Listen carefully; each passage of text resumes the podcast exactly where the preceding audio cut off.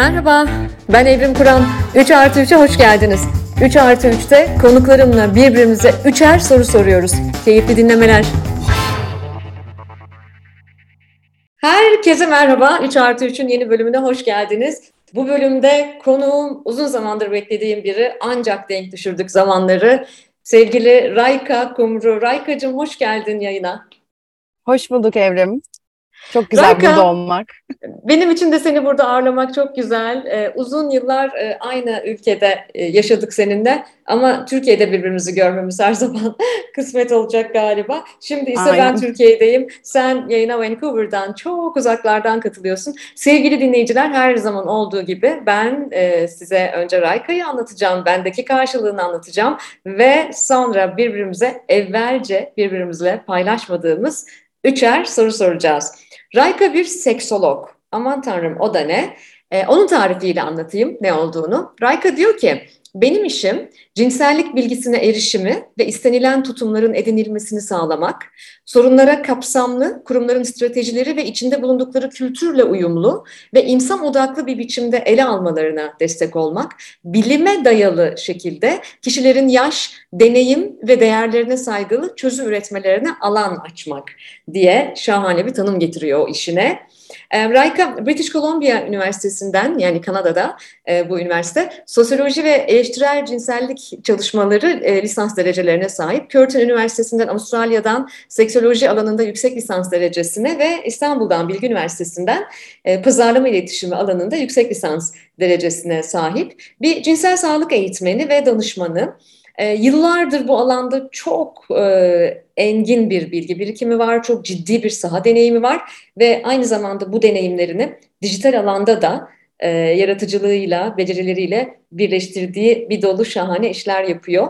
E, Rayka Türkçe konuşan gençlik için geliştirilmiş ve UNESCO'nun dünya çapında 35 dijital cinsellik eğitim platformlarından biri seçilen etkileşimli cinsel sağlık ve ilişkiler sitesi olan tabukamu.com'un ve şahane bir site.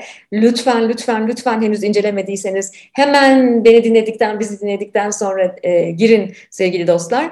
Ve aynı zamanda da bir regl danışma platformu olan reglhikayeleri.com'un kurucusu. Rayka'nın destek olduğu ve kendi yazdığı kitaplar da var. Mesela Hoş Geldim, nasıl doğduğunu sorgulayan çocukların merakını giderdiği gibi e, bu soruya nasıl yanıt vereceğini bilmeyen yetişkinlere de rehberlik eden bir kitap. E, yani Rayka hem çocukları hem yetişkinleri aydınlatıyor. E, benim için Rayka ise e, bilhassa bizim memlekette cinsel eğitimin bu kadar kötü olduğu, her şeyin ama her şeyin ayıp, günah, yasak diye üstünün kapatıldığı, son derece ahlaklı değil ama ahlakçı bir toplumda tecavüzün, cinsel istihmar, istismarın hatta hayvanlara tecavüzün bile sıradanlaştığı bir ülkede bir bilinç hareketi götürüyor. Bilinçli insanlara doğru bilgileri anlatabilecek eğitimli e, insanları e, tetikliyor, bir araya getiriyor. E, bu anlamda çölde bir vaha. Rayka hoş geldin yayına. Hoş bulduk Evrim. Çok e, hem böyle şey olarak gülümseyerek hem böyle ellerimi sıkıştırıyorum masanın altından utanarak mı demek lazım ee, senden e, yani biyografi dinlemek başka bir şey tabii ki yani evet yaptık ettik ee, senin için anlamı ve sendeki e, yerimi duymak beni çok çok mutlu etti teşekkür ederim güzel sözlerin için. Ben çok teşekkür ederim. Ee, çok mutluyum burada buluştuk. Uzun zamandır seni sıkıştırıyorum. Hadi Rayka, hadi Rayka diye. Ee, Rayka, ya estağfurullah. bugünle kısmetmiş. Yine her yayında olduğu gibi bir kez daha söyleyeceğim. Tesadüf yok, tevafuk var. Belki de e, hepimizin ve ülkenin en çok ihtiyaç duyduğu zamanlardan birinde bu yayını belki gerçekleştiriyoruzdur. Ve birinci sorumla başlıyorum. Hazır mısın? Hazırım. Ee, az önce de söyledim tabukamu.com diye şahane bir e, web sitesinin kurucususun, küratörüsün aynı zamanda. Nefis nefis bir site. Ee, Çok teşekkür ederim. Sorum da tam olarak buradan gelecek. Tabuları konuşmak neden önemli? Tabukamu adında bir inisiyatif inisiyatif kurmanın arkasında bunun olduğunu düşünüyorum. Tabuları konuşalım. Tabular hakkında niye konuşalım ki Rayka? Kime ne faydası var tabuları konuşmanın? e, tabuları konuşmanın aslında birkaç farklı faydası var, birkaç farklı amacı var bence. E, her tabu kötü değil bu arada. E, biz e, Türkiye'de o kadar fazla tabuyu e, en azından genel medya ve e, hani e, akademi ya da STK dünyasından bahsetmiyorum ama genel e, ortamlarda halk arasında dediğimiz şekilde o kadar böyle iyi şeylerin konuşulmaması, gerekli şeylere erişimin olmaması konusunda e, tabu kelimesini bunlarla çok fazla özdeşleştirdiğimiz için tabu böyle otomatik olarak kötü bir şey e, haline geliyor. Aslında tabuların çok e, koruyucu özellikleri de olabilir. E, toplumdaki e, korumaya ihtiyacı olan insanların korunması, toplumu belli e, değerlere karşı ya da değerler doğrultusunda korumak gibi birçok farklı fonksiyonu da var. Ama tabii bir noktadan sonra e, kişilerin değerleri topluma diretilen değerler olmaya başladığı zaman e, o tabuların önü e, kesilemiyor bir türlü. E, tabuları konuştukça ancak özgür olabiliriz. Tabuları konuştukça yani bizi korumak amacıyla orada olan tabular dahi olsalar bunları konuştukça ancak biz e, bence insanlığımızı anlayabiliriz. Ee, örneğin ensest tarihteki en büyük tabulardan bir tanesi ve en eski tabulardan bir tanesi. Ee, bu kötü bir tabudur, iyi bir tabudur. Hani bu bunu kesinlikle zaten şu an masaya yatırmıyorum. Fakat bunu konuşabildiğim, bunu da konuşabildiğimiz zaman ancak e, maalesef bu deneyime maruz bırakılmış, e, bu şiddet türüne maruz bırakılmış insanlara destek olabiliyoruz. Bunu yasalara yansıtabiliyoruz, bunu konuşabiliyoruz. Dolayısıyla tabuları konuşmak illa o tabudan kendimizi özgürleştirelim ya da o tabunun koruduğu şeyi kıralım anlamında değil. E, bunu konuşalım ki bu tabunun olumsuz getirileri varsa bunu ele alabilelim. O olumlu şeylerden bizi alıkoy alıkoyuyorsa da bunu masaya yatıralım. E, ma e, aslında alan açıyor. E, tabu kamunun adının tabu kamu olmasının sebebi de aslında tabu ve kamu kelimelerinin bir çelişki yaratıyor olması. E, siteye isim ararken e, herhangi bir anlamı olmayan bir kelime bulmak istedim. Çünkü her kelimenin her insandaki anlamı farklı olacak. E, dolayısıyla e, tabu kamu tatlı geliyor kulağa. E, birkaç kişiye sordum. Nasıl sence? Ya bunu nereden okudun? Tabu kamu da gördüm. Bunu nerede işte nereden eriştin? Tabu kamudan eriştim. Yani böyle kulağa tatlı geldiği için e, bununla ilerlemeye karar verdim diyelim. Oradan Harika. Harika. Ben de tabu deviren e, bir genç kuşağın geliyor olduğu ümidiyle e, büyük bir merakla oradaki içerikleri takip ediyorum. Ve e, sende soru sırası. Benim sorum en gurur duyduğun iş bugüne kadar neydi? Tabu kamunun üstünde de çok ah! şey oldu bu soruyu sormam çünkü benim en gurur duyduğum yani üç işten bir tanesi tabu kamu. bu aralarda en çok kalbimi ısıtan iş o. Senin nedir? En gurur duyduğun ya da en kalbini böyle ısıtan, seni mutlu, huzurlu yapan bugüne kadar yaptığın iş ya da proje? Oh, şey derler ya şarkıcılar, bütün şarkılar çocuklarım gibi, bütün bestelerim çocuklarım gibi. Bizde de galiba öyle oluyor. Bütün projeler tabii evlat gibi seviliyor da e, bazılarına daha çok, hmm, bazılarına daha çok kanım kaynıyor. Ya çok e, birbirinden ayırt edemeyeceğim çok e, çok işim var. Ee, ama galiba kitaplarımı yani yazarlığı bir tarafa koyabilirim, kitaplarımı bir tarafa koyabilirim. Ee, özellikle birinci kitabım Telgraftan Tablete e, o benim çok gurur duyduğum bir iş. E, en acemice olan kitabım belki ilk e, basılı eserim o ama e, orada e, köklerime olan borçlarımı ödemek üzere yola çıktığım için ve kendi aile hikayelerimden başlayarak jenerasyonları anlattığım için yani e, Türkiye Cumhuriyeti'nin ilk kuşaklarını kendi aile hikayelerimle birleştirerek anlattığım için sanki e, sanki bir ufak bir borç ödemeydi kendi köklerime de. O yüzden o işle gurur duymak umarım çok büyük bir laf değildir ama o işi çok seviyorum. E, ve tekrar can yayınlarından, Mundi'den çok kısa bir süre önce e, yeniden e, genişletilmiş baskısıyla çıktı o kitapta. Ondan dolayı e, ondan çok mutluyum. Yani o benim için hep böyle başucumda, hep hayatımın bir yerlerinde olmasını çok um, arzu ettiğim, hep böyle yeni baskılarını çok görmek istediğim bir iş. E, ama galiba bütün ticari işlerimizin e, e, içinde, kenarında, köşesinde en çok gençlerle ilgili herhangi araştırmalara giriştiğimde, herhangi araştırmalara giriştiğimde en çok e, o işlerle gurur duyuyorum. Yani e, bir tabuyu aralayabiliyorsak, ki birazdan ikinci sorum oradan gelecek sana, e, Türkiye'nin gençleriyle ilgili bir bilinmeze hafif bir ışık yakabiliyorsak, e, o işlerden de acıca gurur duyuyorum. E, buna buna ben de katılıyorum. Sana bu soruyu e, işte telefonuma not ettim sormak istediklerimi.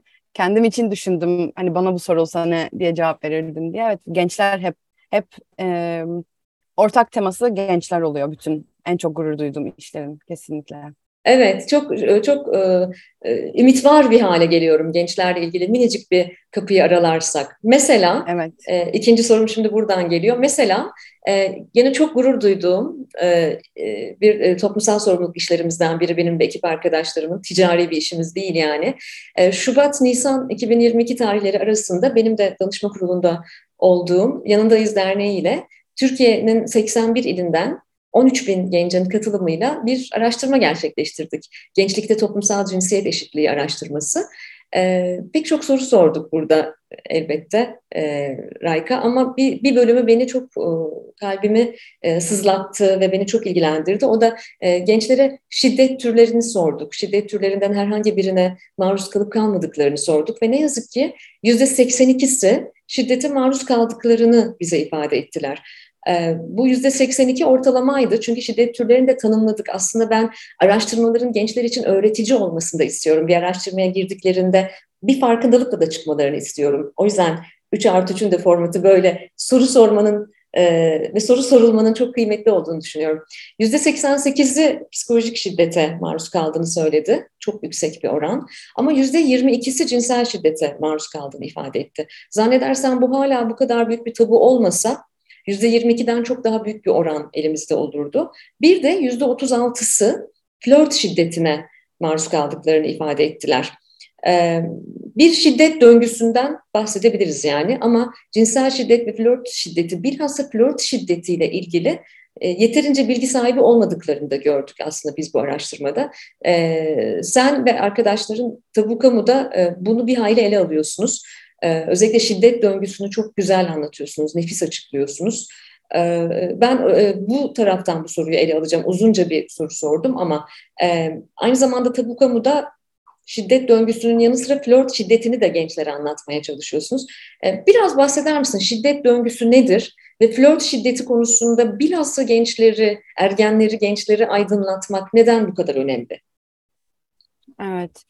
Ee, öncelikle e, iznin olursa buradan e, Cinsel Şiddetle Mücadele Derneği ve e, Cinsel Şiddetle Mücadele Derneği'nin Ne Var Ne Yok projesine ve bütün ekibe e, sonsuz teşekkürlerimi iletmek istiyorum.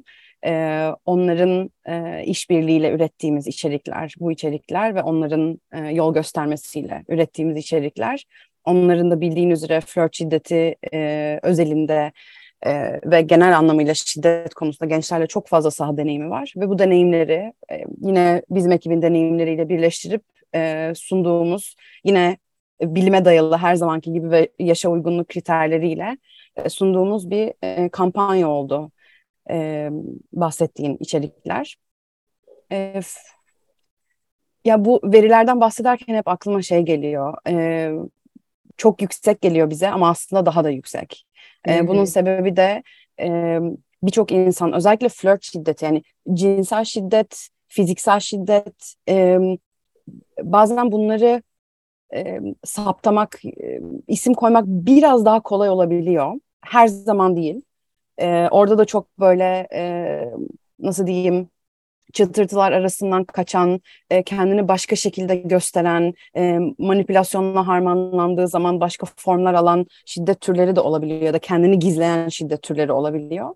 E, ama söz konusu flört şiddeti, ekonomik şiddet, psikolojik şiddet, sözel şiddet gibi konulara geldiği zaman e, şiddete maruz bırakıldığının farkında olmayan insan sayısı da çok.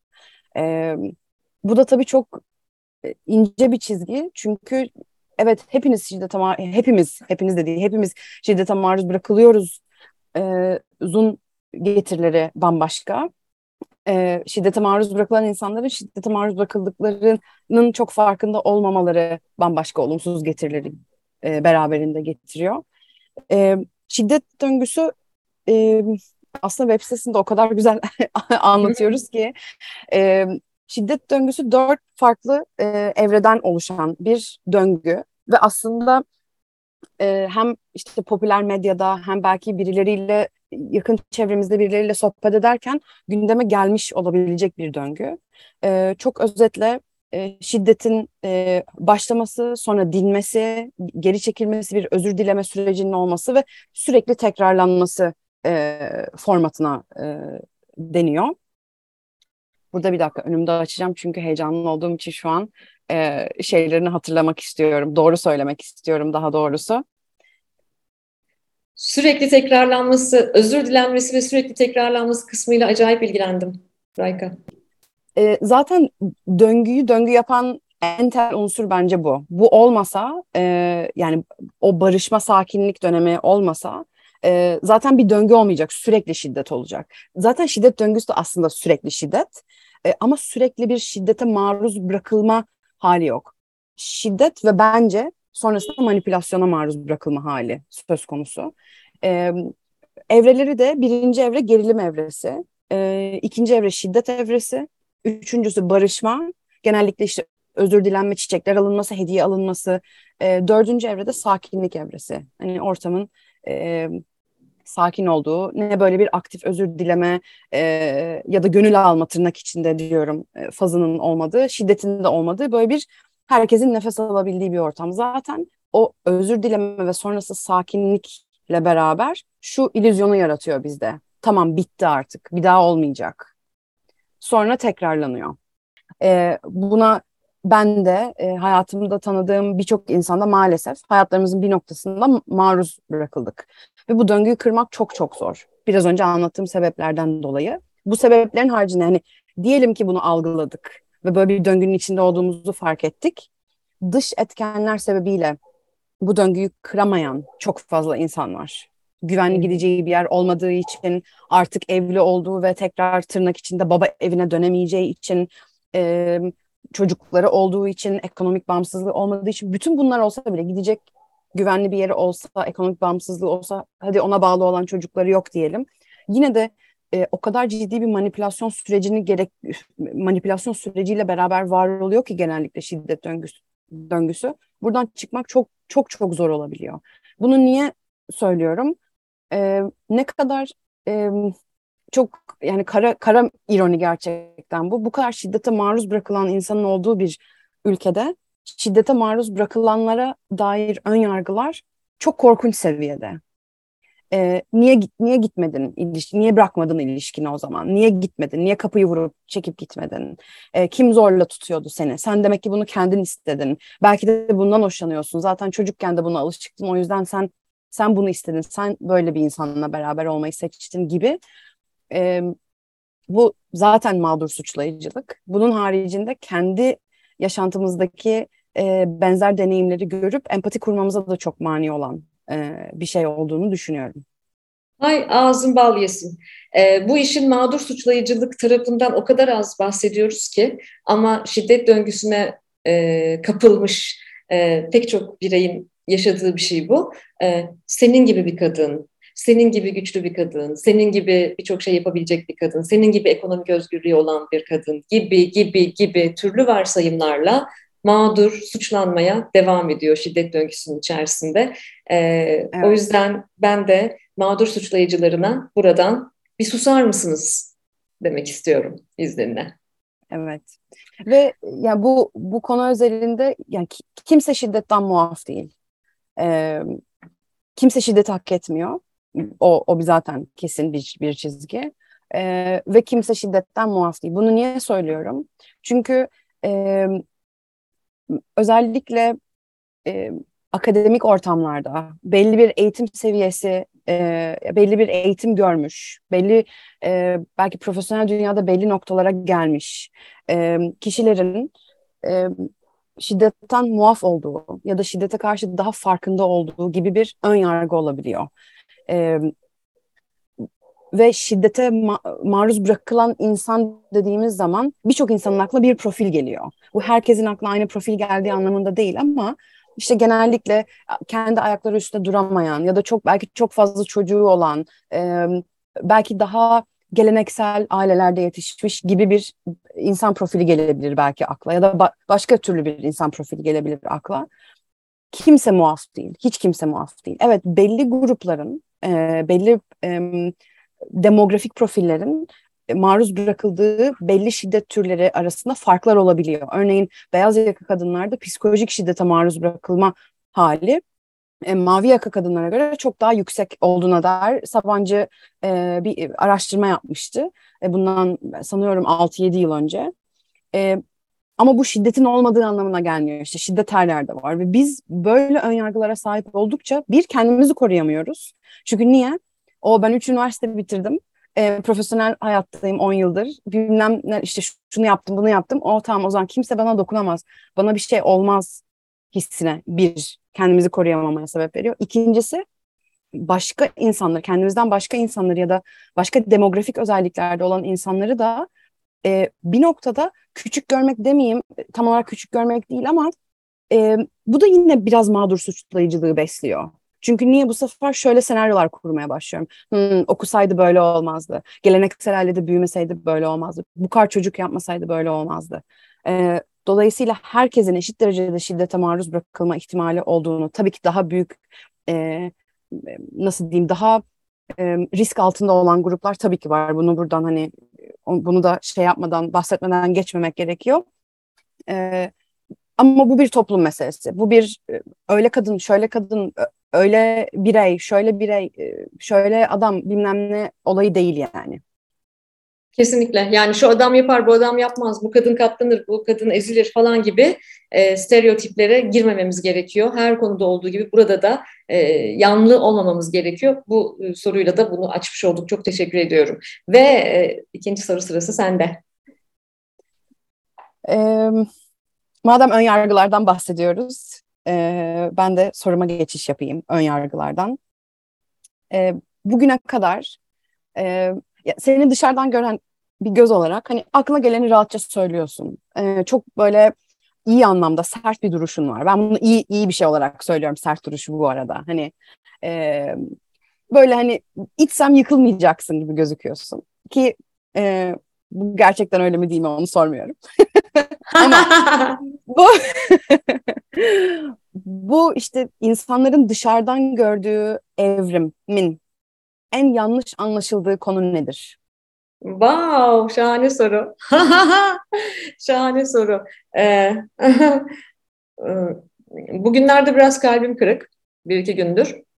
Çünkü e, e, yanlış anlaşıldığımı ve aslında e, bir etiket yapıştırıldığını, bana bir etiket yapıştırıldığını e, deneyimledim. Böyle bir deneyim yaşadım. o yüzden bunun üzerine bu sorunun gelmesi çok tatlı oldu. Ve 3 artı 3'ün prensibi gereği efendim kemiksiz konuşuyoruz. Sansür yok burada. E, otosansür yok her şeyden önce.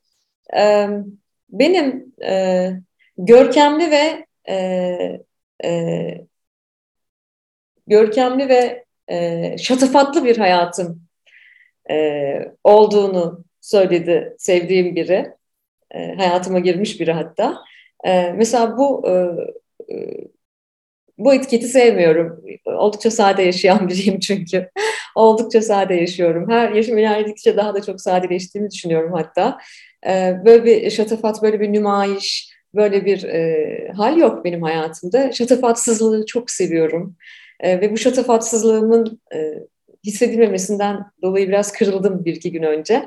E, mesela bu e, vereceğim cevaplardan biri olabilir. Bir diğeri tabii ki hani o güçlü kadın, o etiketi zaten hiç sevmiyorum biliyorsun. Ee, hani e, çok kırılganım ben bir kere. Kesinlikle çok kırılganım. Ee, hep de söylüyorum gücümü kırılganlığımdan alıyorum eğer öyle bir güç varsa diye. Ee, şu anda da az önce de ifade ettiğim gibi kırıldığımı, incindiğimi, e, canımın sıkkın olduğunu falan rahatlıkla paylaşabiliyorum. E, biraz daha da yüksek sesle paylaşıyorum ki özellikle genç kadınlar da belki Aa, bunda bir sıkıntı yokmuş. Biz de belki duygumuzu böyle rahat rahat paylaşabiliriz derler. Sonra genç erkekler de böyle demeye başlarlar. Aa evet benim de kalbim kırılmıştı. Ben de ağlayabilirim, ben de üzülebilirim gibi. E, o yüzden e, hani böyle o yıkılmaz, e, sarsılmaz görünen e, ve belki de e, büyük bir hayat yaşıyorum, şatafatlı bir hayat yaşıyorum gibi görünen e, fotoğraf aslında öyle değil. Teşekkür ederim paylaştığın için. Evet o güçlü kadın damgasına da gerçekten şöyle bir uçan tekme atasın. evet sen de sen de onlardan e, birisin. Çok etiketleniyorsun. Yani acayip stereotipin var seninle de ilgili. Ee, öyle olunca da arkasından tabii e, Türklerin bir atasporu olan linç geliyor. nasıl olsa yıkılmaz, buna nasıl olsa bir şey olmaz diye. Ee, bu etiketleri sevmiyorum. Bunlar bizim damağımıza çalınan bir parmak bal. Ben onları tüküreli çok oldu. E, bu etiketleri sevmiyorum. Diğer etiketleri de sevmediğim gibi aslında. E, ama hani çok sevdiğim, çok hoşuma giden bir kimliğim varsa o da kadın olmak. Bayılıyorum kadın olmaya ben. Bayılıyorum her haliyle. E, her türlü, her haliyle bayılıyorum. Dolayısıyla e, izinliyim insan olduğum için de her türlü duyguya. Kesinlikle, kesinlikle. Bir de şunu demeden de geçemeyeceğim. Yani Türkiye'de doğup büyüyen, Türkiye'de yetişen, Türkiye'de yaşayan e, kadın olup da güçlü olmayan, bir noktada güçlü olmak zorunda olmayan kadın var mıdır? Bence yoktur. Bence de yoktur ee, Rayka. Ama Doğru bu güçlülüğü de işte böyle şartlarda da romantize etmenin de çok bir alemi de yok gerçekten. Evet romantize ediliyor gerçekten öyle. Yani işte ikimiz de yani sen hala Kanada'da yaşıyorsun. Ben çok kısa bir süre önce kesin dönüş yaptım. Epey bir zaman Kanada'da yaşadım. Tabii ki e, toplumsal cinsiyete bakış her iki ülkede son derece farklı. Özellikle kadının evet. yasal hakları itibariyle Kanada malum olağanüstü.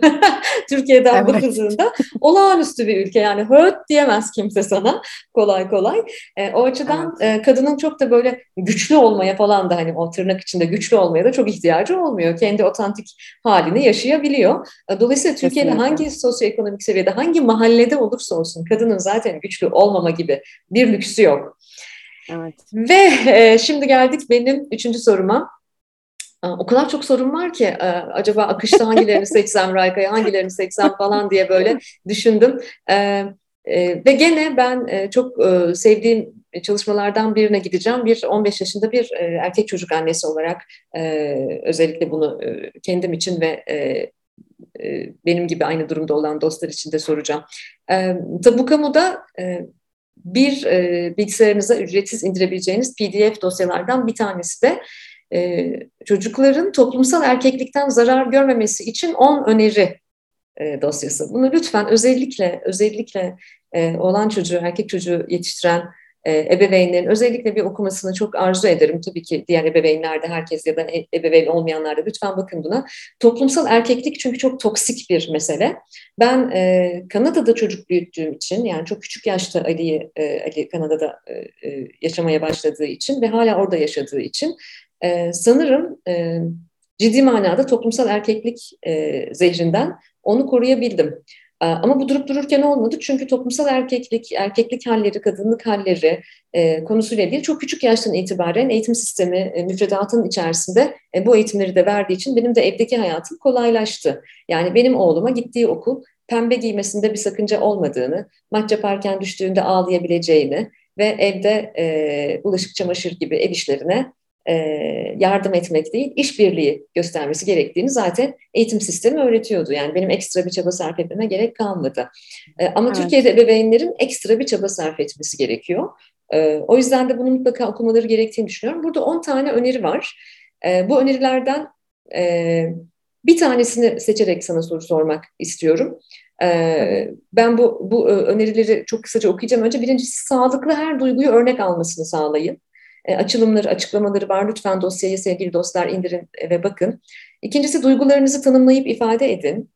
Üçüncüsü toplumsal cinsiyet kalıpları ve etkileri hakkında sohbet edin. Dördüncüsü fiziksel güçle güçlü bir karaktere sahip olmanın arasındaki farkları anlatın. Beşincisi kendilerini ifade etmelerini teşvik edin. Altıncısı sağlıklı maskülenlikleri fark edin. Yedincisi cezalandırmak yerine olumlu disipline başvurun. Sekizincisi onay kavramını öğretip modelleyin. Dokuzuncusu toplumsal cinsiyet ve cinsel çeşitliliği anlamalarına destek olun. Onuncusu da toplumsal cinsiyet eşitliği hakkında eğitin. Ee, onuncudan gireceğim çünkü çok kapsayıcı da olduğunu düşünüyorum. Ee, Ali ile oğlumla sık sık homofobi, transfobi hakkında otururuz, konuşuruz. Sık sık acaba dilimiz ve yaklaşımlarımız ne kadar kapsayıcı bunu otururuz konuşuruz. Toplumsal cinsiyet eşitliği üzerinde konuşmaktan çok keyif de aldığımız ve vakalarda incelediğimiz bir başlık. Bize biraz bahseder misin? Ne demek destekçi olmak? Ne demek toplumsal cinsiyet temelli kavramları öğrenmeleri? Nasıl bireyler yetişir olan çocuklarını biz böyle eğitirsek? Ne kadar vaktimiz var Evrim? İstediğin kadar. Ee, öncelikle bu bu belge e, White Ribbon Campaign tarafından e, hazırlandı. Onlara da hani, referans vermeden olmaz. E, sevgili e, Nurgül Öz'le beraber e, çevirip uyarlamasını yapmıştık belgenin. E, Tabukamu.com'da sanırım e, var mı e, hatırlayamadım ama benim web sitemden Senin web sitende mi vardı acaba? Tabukamu'da da mı sanırım vardı? eski eski tabu yani Tabukamu'nun eski web sitesinde Hı. vardı sanırım. Evet. E, şimdi sadece gençlere odaklandığımız için onları katmadık. Ama, Ama or- Raykakumru, raykakumru.com'da var bu arada. Evet Oradan orada var. lütfen. Aynen. Dijital kütüphane var. Oradan ücretsiz şekilde indirilebilir. Ee, ah, bu belgeyi her ebeveyn okumalı bence. Ee, yani toplumsal erkeklik çünkü sadece oğlan çocuklarını ve genç erkekleri etkileyen bir şey değil. Herkesi de etkileyen bir şey. Ee, ama tabii her her çocuğu, her bireyi farklı şekillerde etkiliyor. Ee, özellikle toksik erkeklikten o kadar fazla konuşuyoruz ki sağlıklı erkekliklerin olduğunu bazen unutabiliyoruz ve toksik erkeklik tabiri de bu yüzden çok fazla tepki çekiyor aslında. Hani bütün erkekler toksik değildir şeklinde. Evet bütün erkekler toksik değildir. Kesinlikle değildir. İyi ki de değiller. Ee, çünkü o zaman bu kadar sevdiğimiz, değer verdiğimiz erkek olmazdı hayatımızda. Ee, ya da daha zor olurdu diyelim. Ee, bu toksik erkeklik ya da e, toplumsal erkeklik toplumun e, erkeklere tırnak içinde söylüyorum aslında atanan cinsiyeti e, doğumda e, oğlan belirlenmiş, erkek belirlenmiş. E, herkesin üstüne bindirdiği bir yük. E, aslında toksik erkeklikten konuştuğumuz zaman ideal bir dünyada e, öncelikle oğlanları ve erkekleri bu rollerden e, arındırabilmenin, e, özgür kılabilmenin e, yöntemlerini aradığımız için bunlardan bahsediyoruz. E, tabii bir noktada bu öyle bir hal alıyor ki bu birçok insanın canı yandığı için suçlamaya gidiyor, e, yasal süreçlere e, gidiliyor vesaire. Oralara şu anda girmiyorum çocuklardan bahsettiğimiz için. E, sorun sanırım şeydi toplumsal cinsiyet rolleri e, ve toplumsal cinsiyete dair nasıl bir e, eğitim verilebilir ve bu neye benzer? Bu muydu soru? Doğru mu? Evet, evet. Evet, evet. Ee, ve bu tanımları öğrenirlerse ne olur? Toplum ne hale gelir? Bizim küçük çocuklarımız bunları öğrenerek büyürse. Evet, evrim olay aslında tanımlarda değil biliyor musun? Olay e, aslında ebeveynlerin ve yetişkinlerin o tanımları e, yadayıp, yutup, benimseyip böyle füzyonlu hücrelerine geçirip e, kendi ön yargılarıyla ilk başta mücadele etmeleri. E, bunu cinsel, kapsamlı cinsellik eğitiminin herhangi bir e, e, konusundan bahsederken söylüyorum. Özellikle onay konusu mesela. İşte onayı öğrettim, evet hayırı öğrettim. Hayır, evet hayırı öğretmek değil onayla ilgili çocuklara eğitim vermek. Modelleme üstünden. Çocuğu, ilk başta çocuğun sınırlarına saygı göstererek, çocuğa hayır e, demesinin uygun bir şey olduğunu, çocuğun hayırını kabul ederek, hayırına saygı göstererek e, verilebilecek bir eğitim. Tabii ki bu e, hem yani Türkiye'de çok fazla ebeveynle çalıştığım için ve çocuklarla da çalıştığım için e, gündemin kaosunda ve mücadelesinde o kadar küçük bir detay gibi geliyor ki e, ve o kadar büyük bir yük gibi geliyor ki bir yandan da. E, çünkü yani o Maslow'un üçgeninde e, çok farklı yerlerde bu konular as- esasında.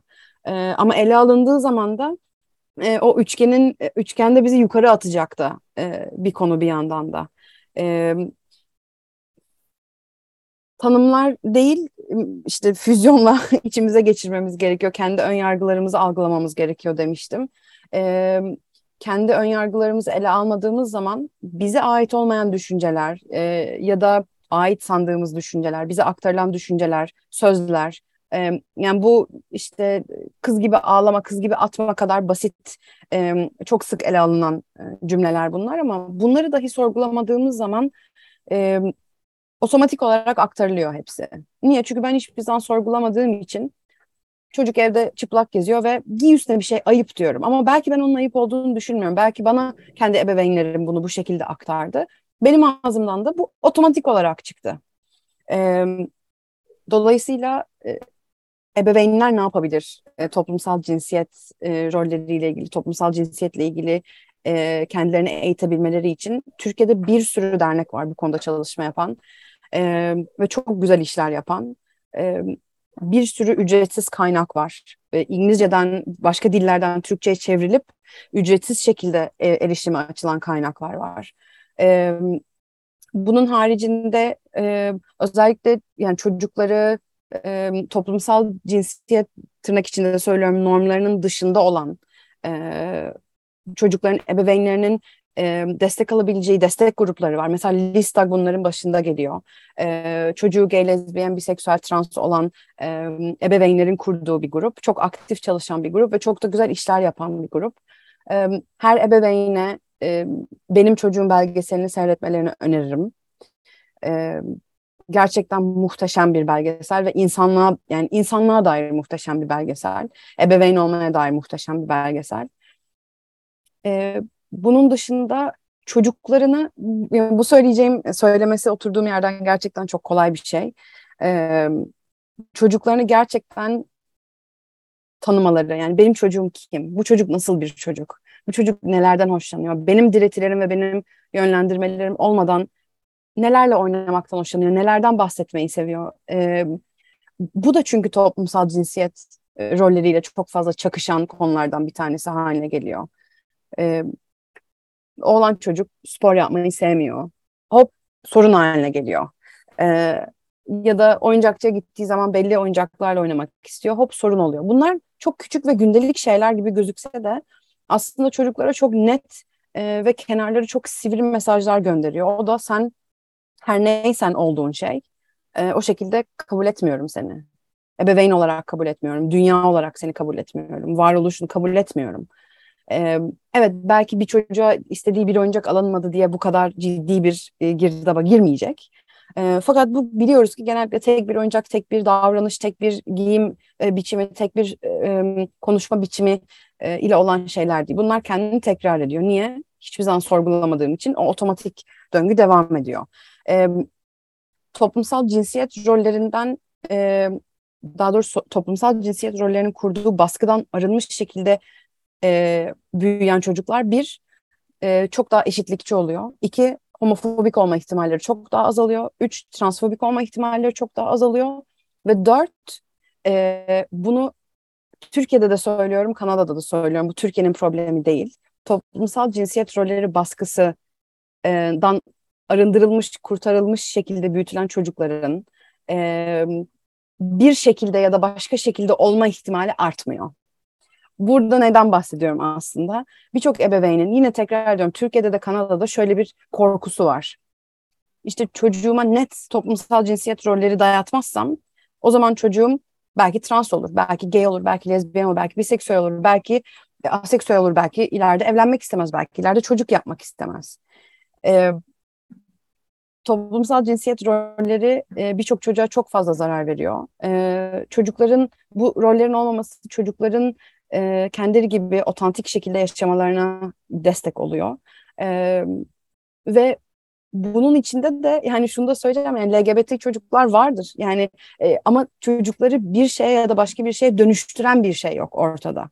E, bu korkudan kendimizi arındırabilirsek e, o zaman ancak mümkün olacak bu. Yani o toplumdaki ciddi homofobi, transfobi e, transfobi ve homofobi illa dışarıda tanımadığımız bir insana gay olduğu için, trans olduğu için duyduğumuz korku ya da nefret değil. Kendi çocuğumuzun gay olma ihtimaline karşı duyduğumuz korku da bir e, homofobi ya da trans olma ihtimaline e, e, karşı içimizde e, oluşan o his de bir transfobi. Evet belki şunu söyleyecek birçok ebeveyn ama korkuyoruz Türkiye'de nasıl olacakmış korkuyoruz. E, ama sen dış dünyaya, dış dünya uğruna çocuğunu satma lütfen. Ee, önce çocuklarımıza destek olalım. Ee, Türkiye'de LGBT, LGBT çocuklar var, Kanada'da da LGBT çocuklar var, bütün dünyada LGBT çocuklar var ve e, araştırmaların bize istikrarlı şekilde gösterdiği bir şey var ki o da çocukların e, fiziksel olarak değil ama ruhsal olarak hayatta kalabilmeleri e, ve hayata tutunabilmeleri, e, ve destek gördüklerini hissetmeleri için tek ihtiyaç yani tek ihtiyaçları olan şey değil tabii ki ama en en önemli, en öne çıkan ihtiyaç bir bir yetişkin.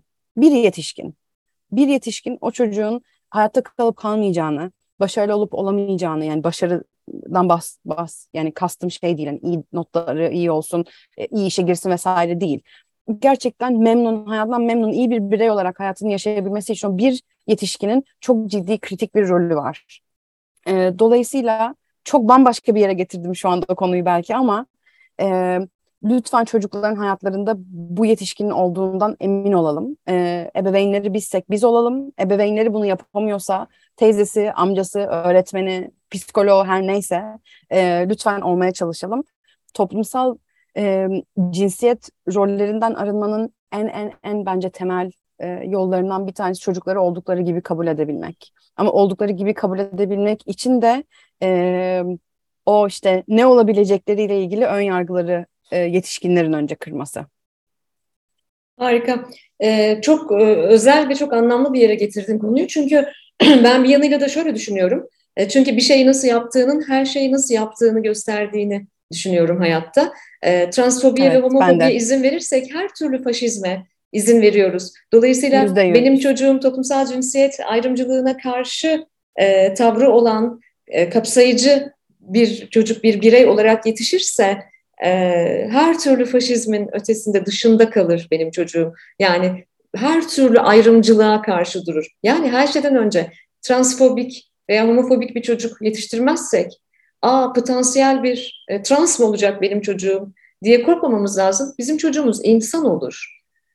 Bize bebeğinler galiba önce insan yetiştirmekle mükellefiz. O yüzden ben bir kez daha Listag'ı hatırlatmak istiyorum. Çok e, anlamlı bir hatırlatma yaptın. Listag, eşcinsel, biseksüel, trans, interseks aileleri e, ekseriyetle onların anne babalarından ve yakınlarından oluşan bir sivil toplum kuruluşu. E, Listag.org web sitesinden e, çalışmalarını görebilirsiniz ve Rayka bizimle 2013'te e, çektikleri Benim Çocuğum belgeselini paylaştı. Dedi ki mutlaka izleyin. E, ne olur izleyin çünkü Lisak e, hala Benim Çocuğum belgeselini üniversitelerde, sivil toplumda, özel sektörde her yerde e, gösterimlere götürüyor. Ve e, son yıllarda özellikle şirketler e, çeşitlilik ve kapsayıcılık çalışıyorlar. Belki bizi dinleyen şirketler de e, çalışanlarına hep birlikte Benim Çocuğum belgeselini e, çalışanlarıyla birlikte izlemek isterler. Bunu da böyle bir parantez arasında belirtelim. Bol bol peçete e, temin etmelerini ben de evet. tavsiye ederim. İzleyip de ağlamadığım hiçbir sefer olmadı. Evet, çok çok çarpıcı. Çok çarpıcı. Evet. E, lütfen herkes izlesin ve belki de birlikte topluluk olarak izleyelim ve üzerinde konuşalım, tartışalım. Çünkü e, bahsetmek kolay e, ama içinde olmak, yaşamak bambaşka bir şey.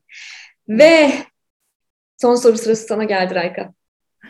E, son soruda seni hayal dünyasına götürmek istiyorum Evrim. Kendime bu aralar çok sorduğum Bayılırım. soru çünkü bu. Bayılırım hayal kurmaya. Süper hayalperestliyim.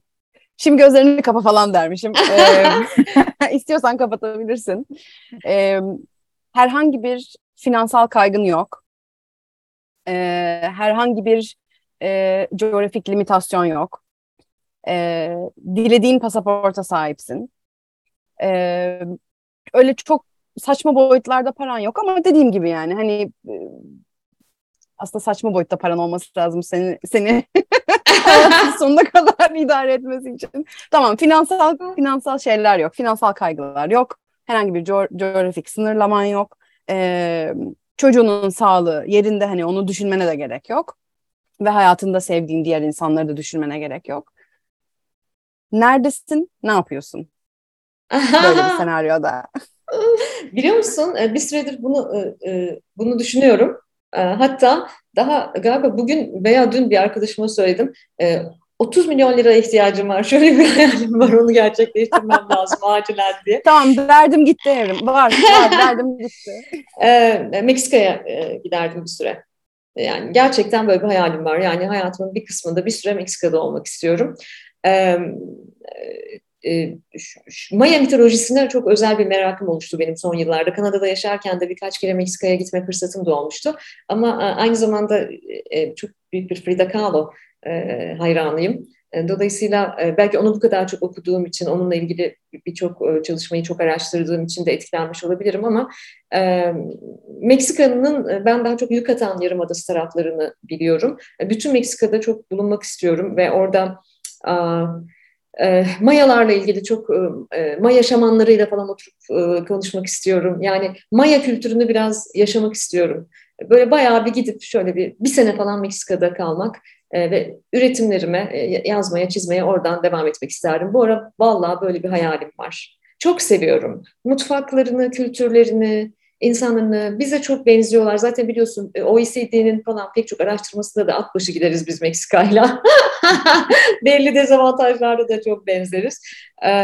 Çok istiyorum. Yani ben e, birkaç yıl önce şey öğrenmiştim. Mayalar geleceğe inanmıyorlarmış. Onlar 52 yılda bir başa dönüşe inanıyorlarmış. Bu beni çok etkilemişti. O yüzden de 52 yaşına gelen kişiye wise man, bilge kişi diyorlarmış. Hmm. Ben de işte bu sene 46'ya geldim. Ee, 52'de en geç e, Maya topraklarında olmak istiyorum. Biraz orada olmak istiyorum. Çünkü e, ben e, bir kuşak araştırmacısı olarak tarihin döngüselliğini çalışıyorum. Mayalarda da öyle. Her şey döngülerle ilgili. İyi ve kötü yok. Dualite var. Bu beni çok heyecanlandırıyor. O yüzden orada olmayı çok isterdim. Kim bilir belki olabilirim de. Bence de istersen olabilirsin. Ve sanki hani 30 milyon TL'ye de ihtiyacın yokmuş gibi geldi böyle bir şey yapmak için. Bazı şeyleri garanti altında tutacağım. küçük hedefler ya, küçük hedefler. Sen biliyor musun 30 milyon TL'nin artık Türkiye'de çok büyük bir karşılığı evet, olmadı. O, tam onu hesaplamaya çalışıyorum evet. kafamda. Ne evet. neye tekabül ediyor diye. Evet, sen epeydir gelmedin Raykacığım. Bir evet. yıl oldu mu gelmeyeli? Evet. İki buçuk yıl oldu İki buçuk yıl. Vay canına tabii pandemiden beri gelmedin. Ya evet. Rayka çok Nasıl? bizim bizim para pulu oldu güzelim. evet yok yani takipteyim tabii ki ama sadece para pul olmakla beraber kim bilir neler değişti ben gelmediğimden. Ya, evet. En son geldiğimden beri. En son Şubat 2020'de e, tam da 30. yaş doğum günümde bir e, UNESCO ve UNFPA konferansı için e, geldim e, hatta Çin'den katılımcılar gelememişti. Böyle çok hani ya böyle bir şey varmış falan diye insanlar konuşuyordu. Ne olur ne olmaz da maskeyle binmiştim uçağa. Yani ilk maske deneyimim o, o yani Şubat 2020. Hey gidi ya başka hey bir gidi. gerçekten 52 yıl önce başka bir döngüdenmiş gibi gerçekten. Başka bir döngü gibi gerçekten öyle. Ee, evet. Çok ilginç işte o yüzden e, işte o yüzden e, İyi ve kötü yok, dualite var galiba hayatta da. Ee, benim sanırım hayatımın bu evresinde mayalara inanma ihtiyacım var. Bunu böyle ele alıyorum. Rayka zaman ne çabuk geçti. İyi ki geldin. Ee, seni en kısa zamanda... iyi ki çağırdın. İnşallah seni en kısa zamanda fiziken de Türkiye'de görmeyi çok hayal ediyorum. Artık fiziksel etkinlikler de başladı. Sanırım ufak ufak geleceksin gibi bir hissim var. Gelirsin herhalde artık yavaş yavaş. İyi ki geldin. Seninle gurur duyuyorum. Her ne kadar kilometrelerce, mil, ne kilometresi, millerce, on binlerce mil uzakta da olsan kalplerimiz bir. On binlerce Kesinlikle. mil uzakta olan insanların e, fizikleri göçmüş olabilir Türkiye'den ama kalpleri göçmüyor onların. Kalpleri evet. hala memlekette. Memleket için çalışmaya devam ediyorsun. Memleketin çocukları için çalışmaya devam ediyorsun. Seninle gurur duyuyorum. İyi ki varsın. Sen de iyi ki varsın. Ben de seninle gurur duyuyorum. Ee, iyi ki iyi ki çağırdın. Ee, iyi ki sohbet ettik. Uzun zaman olmuştu gerçekten. Ne kadar mesajlaşsak da böyle yüz yüze sohbet etmeyle uzun zaman olmuştu. Ee, tüm dinleyicilere de buradan e, dinledikleri için teşekkür ederim. Ee, ayrıca e, kapsayamadığımız e, kapsamadığımız ya da e, sürçülisan ettiysek e, affolla. E, kon, konuştuğumuz konular e, çok e, hassas ve önemli konulardı. E, onu da şimdi peşinden söyleyeyim. Çok teşekkürler Rayka. Görüşmek üzere. Görüşmek üzere.